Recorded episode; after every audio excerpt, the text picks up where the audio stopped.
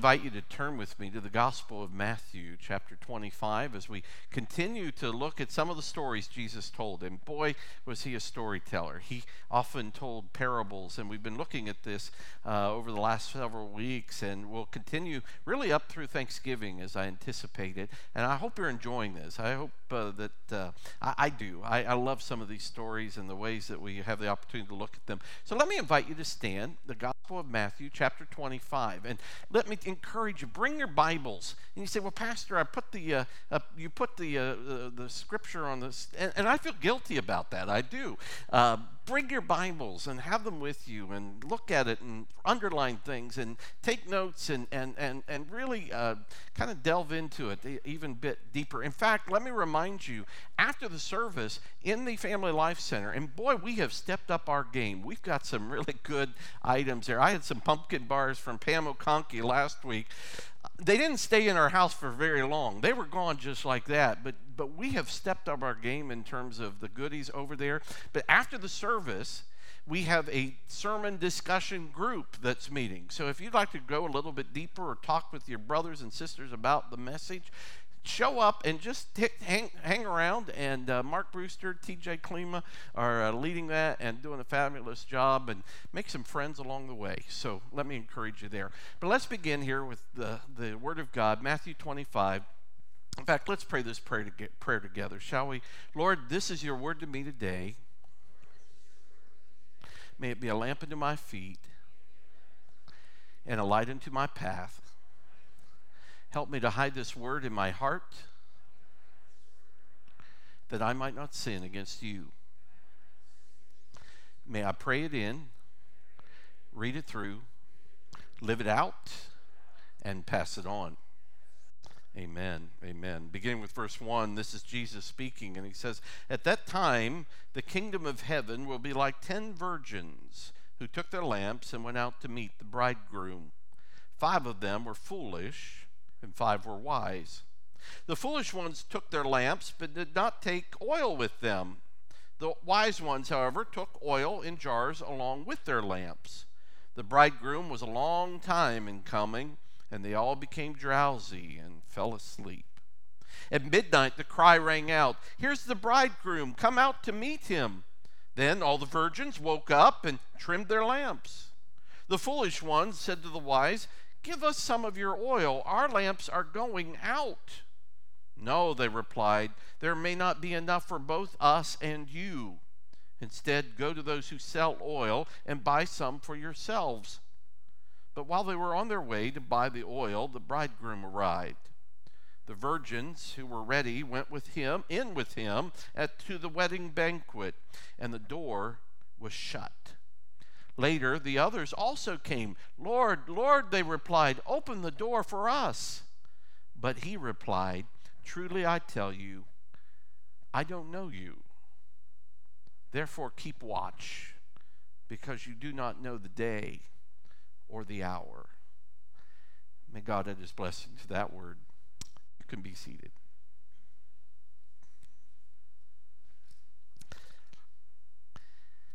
My favorite day ever may have been about 30 some years ago when I dressed up like a penguin and stood in the front of a packed little Pennsylvania church at a really difficult heat. Uh, ventilation was terrible. It was in the middle of July. It was as hot and, and as, as, as, difficult that way as you can imagine. But suddenly, this beautiful vision of a bride came down the aisle to meet me and said in front of God and all those who were present, I do. Amazing. Surprising, perhaps, but one of my favorite days ever. And of course, we got that ceremony on video, and we did watch it a few times, or I should say, we had it on video until someone accidentally taped it over it with the uh, 2002 Ohio National Championship game against Miami. You know, the remember the VCRs and yeah, uh, that was a really good day too. So at least least uh, I had that going for me. But uh, weddings are a big deal, they're a, a huge celebration. Expensive in so many ways, of course, in our culture. But the truth is, if you really want to know anything about the uh, Middle Eastern culture at Jesus' time, our attitude toward weddings could hardly really be compared to that of the first century world. In today's society, we, we have reason to celebrate all kinds of things regularly. My son Caleb this week turned 26. We went out to Cheesecake Factory on Friday night to, to celebrate. In fact, my parents are coming in town. They'll be here in the next service. We'll probably go out again to celebrate his birthday. Yesterday afternoon, I went to the fall festival at our Elyria campus. You know, they welcomed 132 guests on the campus that day. Yeah, it was tremendous, exciting. Celebrate. But in the first century, besides the religious festivals, a wedding would have been the highlight, the full diversion, the biggest diversion of the year. In a small village where very little ever happened, everything would be put aside when it came to a wedding. A rabbi would even be permitted to, to leave his study of the law until the wedding was over. It was a big deal. You can imagine then, as Jesus begins to tell this story, the crowd leans in when he tells them, Let me tell you about a wedding. He had their attention. He says there were 10 virgins, bridesmaids. I think that is a good translation, virgins, because they, they went out to to with their lamps to, to meet the bridegroom. He was coming, he was on his way. Now, those listening understood, of course, what Jesus was saying. They, they had a, a way about doing weddings in that day, which are different than ours. They realized that each of the, of the women had an invitation to the wedding, they were supposed to be there. They were virgins, which I think Jesus is pointing out the purity of their character. These were good people. They, they all had lamps. That meant that, that they had some light in their life. And so these lamps were, were to be used to, to light the path of the bridegroom when he came to town. Let the light shine. Now, Jesus says that five of these were wise, and, and five of them were foolish. All ten had oil in their lamps, but the five wise women took some extra. They, they, they brought with them some jars of oil because they didn't know what might happen. They didn't know how long it would take. So they brought an extra supply. But as it turned out, the, the bridegroom is later than anyone expected. You see, today when uh, we have a wedding, we kind of have an idea of when it will take place. Invitations are sent out before the invitations. I, we, we now have the save the date. Then we do the invitation, and the invitation will tell us, well, it'll be half past four on such and such a Saturday. And I just want you to note, and this is maybe a bit of an aside, but you need to check the Ohio State football schedule in the fall before you schedule your weddings, okay? Just, just kind of a, a word there. But you you would be aware of the wedding date and the time of the wedding. And you know, maybe you've been to a wedding and it started 5 minutes late. Or maybe you've been to a wedding and it started 15 minutes late. Something happened, nerves, whatever. And, and in fact, uh, may, maybe maybe you got a little nervous. 10 minutes goes by, 15 minutes goes by. Everybody gets a little nervous in the group. I've been there. there. I, I do remember one wedding and this was years ago, I performed when the father of the bride didn't show up. And we just were waiting and waiting and waiting. Well, finally, he shows up, but during the, the period of waiting, the ring bearer wet his pants, the poor guy. And so when dad finally shows up, he's ready to go. We're ready to get started. But Aunt June there is blowing, drying uh, Joey's little pants, trying to get, get ready for the rest of the ceremony you know, things can go wrong at weddings. I don't know if you've ever been at a wedding where something didn't quite go right. But in the, the more leisurely time of Jesus' day, only the groom knew when for sure he would arrive. He had to have the house ready. he had to, to make sure that when he welcomed his bride, that, that the home that he had prepared was ready to go. So it wasn't a particular hour or even a particular day when the wedding would be, occur. In fact, one could possibly wait a week or two weeks for the bridegroom. However, when he decided to come, he was obligated to send a messenger running ahead, shouting to everyone in the village, The bridegroom is coming! The bridegroom is coming! Now, I don't know how long these ten virgins were waiting, but we do know that it was long enough for them to fall asleep. And when they finally heard that cry, with that announcement. The, virgins are awake, they're attempting to get themselves ready for the celebration to come.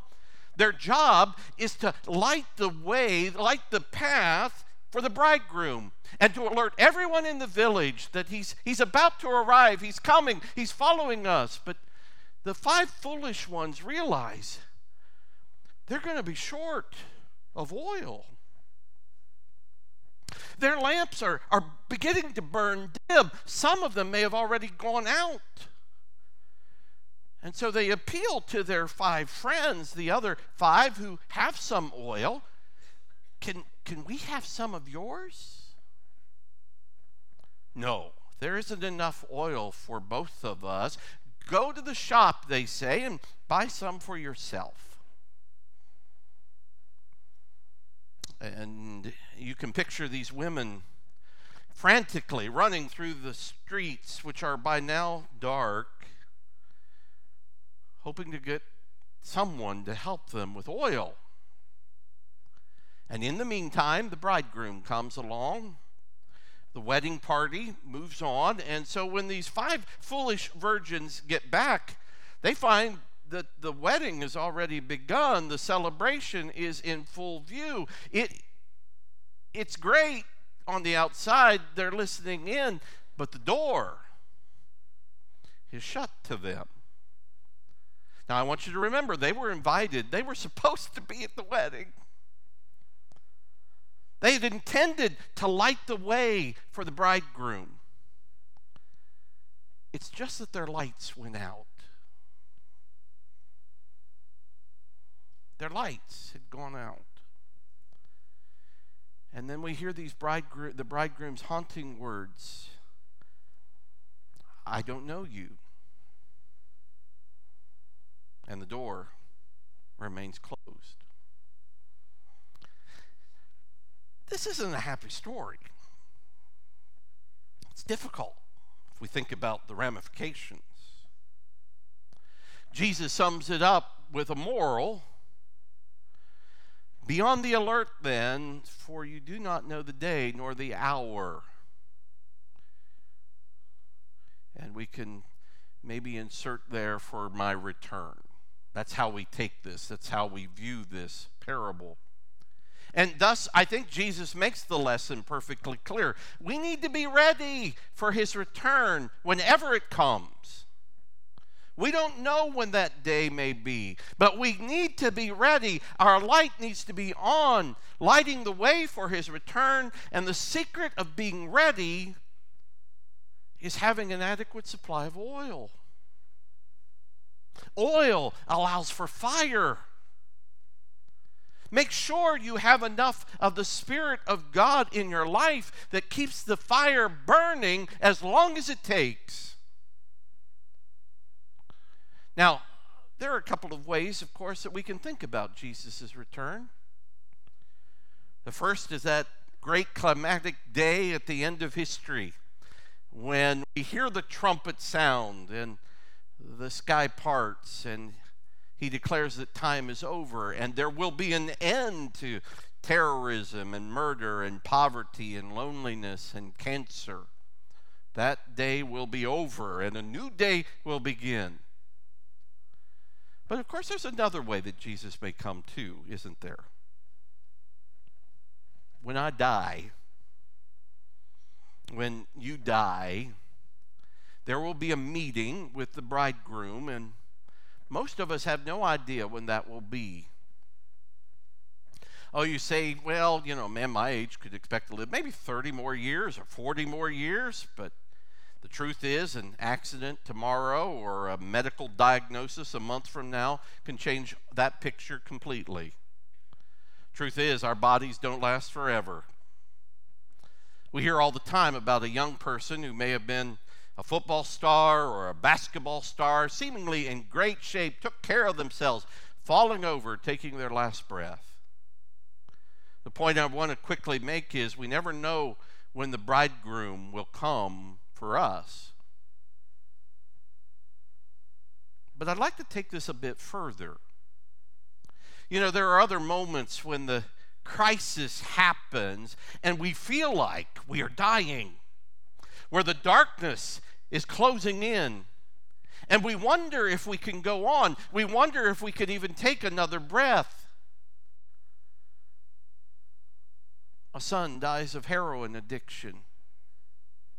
Your wife says she's leaving you. The doctor says it's cancer and you need chemotherapy immediately. That moment when life caves in and life is shaken and our person is shattered. We're on the very precipice of death, the edge of fear. I think it's interesting that Psalm 23, we, we hear the, the, the psalmist declare that we can get through the valley of the shadow of death. I'll fear no evil, for you are with me, the valley of the shadow of the darkness of death. Our lives, in fact, are filled with hundreds of these kind of valleys. The truth is, we face them. Some are small, some are large, some last hours, some can last weeks, months, perhaps even years. In fact, I suspect that if we shared our stories, there's not a person in this room that doesn't know about that darkness of that kind of valley in one way or another. And we know two things. Those valleys will come. It's a part of life, it's a part of this journey. Some of you are in one right now. Secondly, I know in those dark valleys, we need desperately to have some light. When that moment comes, we need a lamp to see us through. Now, there, there's, a, there's a person in this story that Jesus doesn't mention, but I'd like you to think about him. I'd like to introduce you to him. He's the one who sold these virgins the oil. He was a merchant who ran a small business somewhere in the village, and these foolish virgins are waking him in the middle of the night trying to buy oil for their lamps that are about to go out. But I wonder if you take a step back prior to that, what was it like for him and them initially when they went into his shop and they asked him for some oil? He might have asked them, How much oil do you need? How much oil do you want? And they tell him, Oh, just give us enough to, to, to, to get by. We, we, we want this oil for our lamp. We're going to a party. And, and I almost imagine this merchant pausing a little bit. Now, now, why are you buying this oil? And he realizes it's not just for any party, it's not just for any old thing. It's a wedding, they answer. We're part of a wedding, we're part of the party. And I wonder if he didn't say, you know, in that case, you never, how, you never know how these things are going to go. Maybe you should buy some extra. Maybe you should buy some more. You never know how late the bridegroom might be.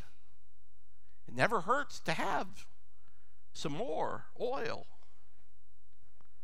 And, and, they might have thought that, well, here he is, the merchant. He's, he's trying to make a profit of us. He's, he's, he's, he's trying to, to, to make a, uh, an extra uh, uh, coin or a little bit more here himself, and that's his business. Of course, he's going to tell us to buy more.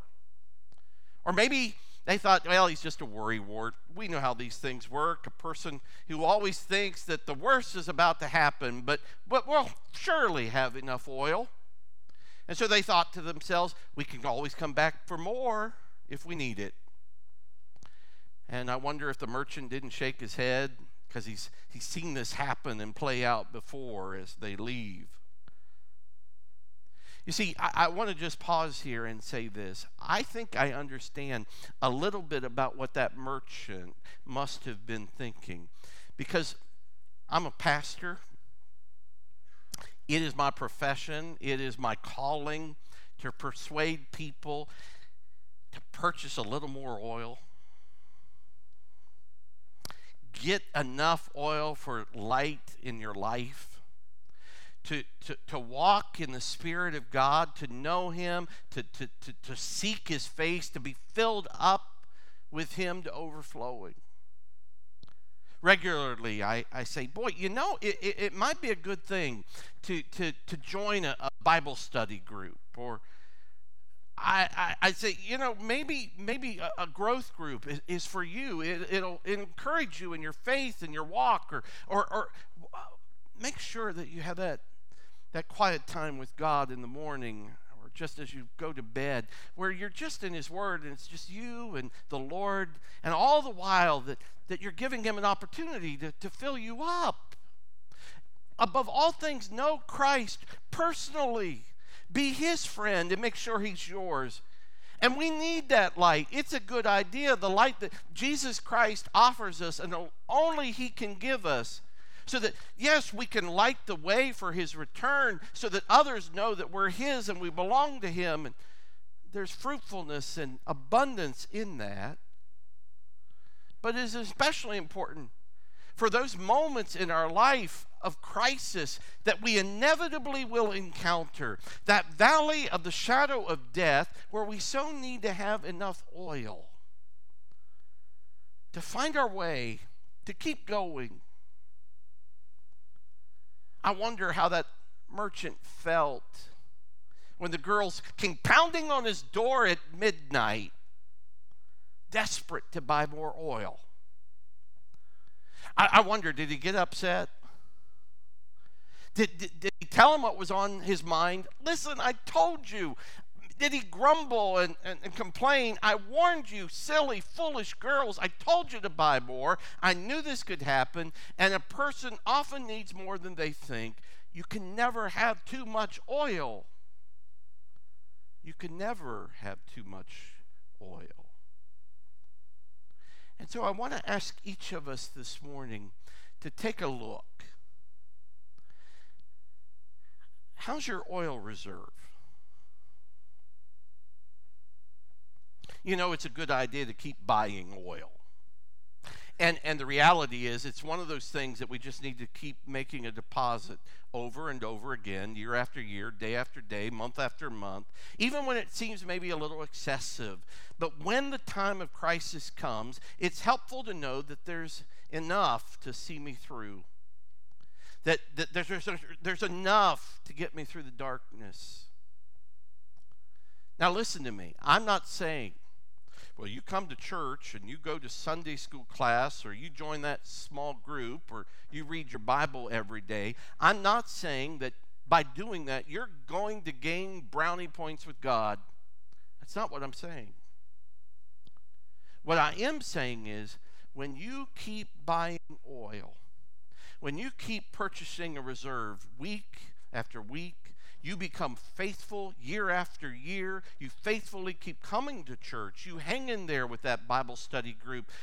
You, you, you learn to, to, to find ways to grow in your faith. You are more than likely going to have enough on hand when it gets dark. So make sure you have enough oil. Pastor, come quick. I'm in the hospital and I need to talk to you. Pastor, our marriage is falling apart. We need you to counsel us. And you know, because God has given me a shepherd's heart, I, I do my best. I try to be there, I, I try to show up, I want to help. When a loved one has died, I will preach the funeral. But you know, I know this. Some are like foolish virgins. In the hospital, they want a crash course on he- the healing God. They want a crash course on prayer. They want to know it's going to be all right. Their marriage is falling apart. It's been happening for years. You haven't seen them in church for months. And they want answers to fix their partner's selfishness or addictions. And they want me to assure them that their loved one is in heaven when I don't know if they ever made a decision for Christ. And you know, it's my heart. I'm going to do my best. But, friends, sometimes it's dark, and sometimes it is very dark. And I believe that God's grace is a wondrous thing. We're invited to the wedding. But the courage to face life and the future, that's a matter to be worked through over the long haul through the constant purchase of oil. It's been a few years ago now, but I remember a woman named Debbie in our church. She had attended our church for a few years, and then she was diagnosed with an intestinal cancer. A family member had invited her to our church, and she dove right in, and she got to know us and was a new Christian, but she grew rapidly, and she attended various functions, women group, and, and uh, Sunday morning was faithful. But after she came to Christ, she did experience this, this cancer. And of course, there were doctor's appointments and chemotherapy and the realization that her body was going to give way. But boy, did she shine, at least for me.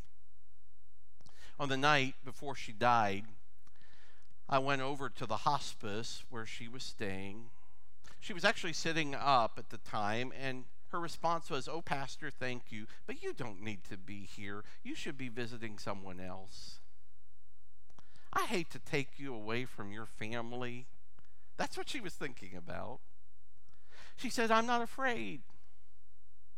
Jesus is here. Now, here was this woman. She was in obvious pain. It was a difficult moment. But she asked me, How's your mom? My mom had just fallen and broken both of her ankles at the time. and she knew that. I don't know if she'd been listening in to our services or exactly what, but she knew. And here she was about to die. And here she was concerned about my mom. Why? Because she had a lot of oil. A lot. So, What about you? Oh, Jeff, things are fine. Going along really, really well. I'm good. But are you ready when the bridegroom comes? I want you to notice this, and to tell you the truth, this is the part of the parable that probably disturbed me the most as I as I look at it. When the foolish virgins realize that their lamps are going out, notice what they did first. They they asked their friends for some of their oil. That makes sense. Yeah. They realize the oil is going out, but their friends have extra. I'll ask them. And yet, take careful note of what their friends say. They say they can't give oil to them because they might not have enough for themselves. They tell them to go out and buy some more. And, and does that strike anyone as a little bit selfish? Even unchristian? I mean, are you kidding me? But then I, I realized that these are wise virgins, and maybe they're not as harsh as we might originally think. They're simply underlining a very important fact of life and faith. And that's no one can make it on another person's oil. No one can make it on another person's oil. We have to go to the marketplace and buy it for ourselves. Son and daughter, you can't make it on your parents' oil. You got to find it yourself. And how much do you want today? I've often wished when I'm with somebody who is struggling that I could give them my faith. Take it, use it. I'll let you have it, but I can't. Not really. I can encourage and I can lift up and I can even point the way and, and encourage them to buy some more, but I can't buy it for them. We can't even give it to them. We can't make it on our parents' supply of oil or our spouses or our pastors or our friends. No, we have to make the decision to purchase it ourselves. And so, this story, it's tragic and we don't like it because these women don't get to the party. And when it ends, these five foolish virgins are outside looking in and they're listening. And inside, a celebration is going on. There's laughter and food and dancing and music. It's a fun, wonderful place to be. But these foolish virgins are on the outside in the dark, knocking on the door. And friends, remember this Jesus didn't say, hey, these ladies were bad. There was no way they were ever going to come to my party. They weren't unwelcome. They had an invitation. They were invited to come. They were supposed to be there. But they were foolish. They weren't supposed to miss the party. They just didn't take advantage of the opportunity that they had right in front of them. And so I remind you today you've been invited. Jesus Christ wants to know you, He wants you to know Him. He came to this earth very clearly so that we could receive Him and accept His forgiveness and be a part of the party someday. You've been invited. Are you going to purchase some oil? Jesus tells this story because he wanted to convince us to be wise. He told these foolish virgins, I don't know you. But I want you to know he knows us in this room. He wants us to be wise. And I think he's asking us today do you have enough oil? Maybe you should buy some more. Maybe your light is growing dim and you know it. You, you, see it in your heart. You see it in your reactions. You see how distracted you are in your life. But today there's an invitation. I need to get serious in my faith with the Lord Jesus Christ. I want to know Him and I want Him to know me. I don't want to miss the party.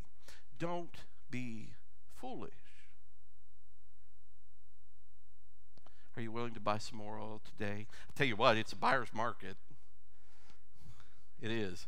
Go to the gas station, man, it's always going up, but but he offers it freely if you just receive it.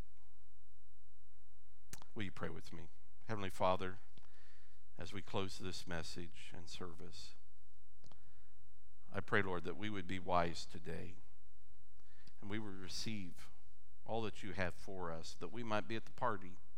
If there's someone here today that doesn't know you, I pray that they would accept this invitation to receive Christ. But Lord, there may be some of us who see our light growing dim. Lord, would you fill us up? Would we seek you? Would we seek you out and knock on that door because the wedding is still open? The door is not closed. And we have today to be reminded that there's enough oil. There's plenty of oil. I pray this in your holy name. Amen.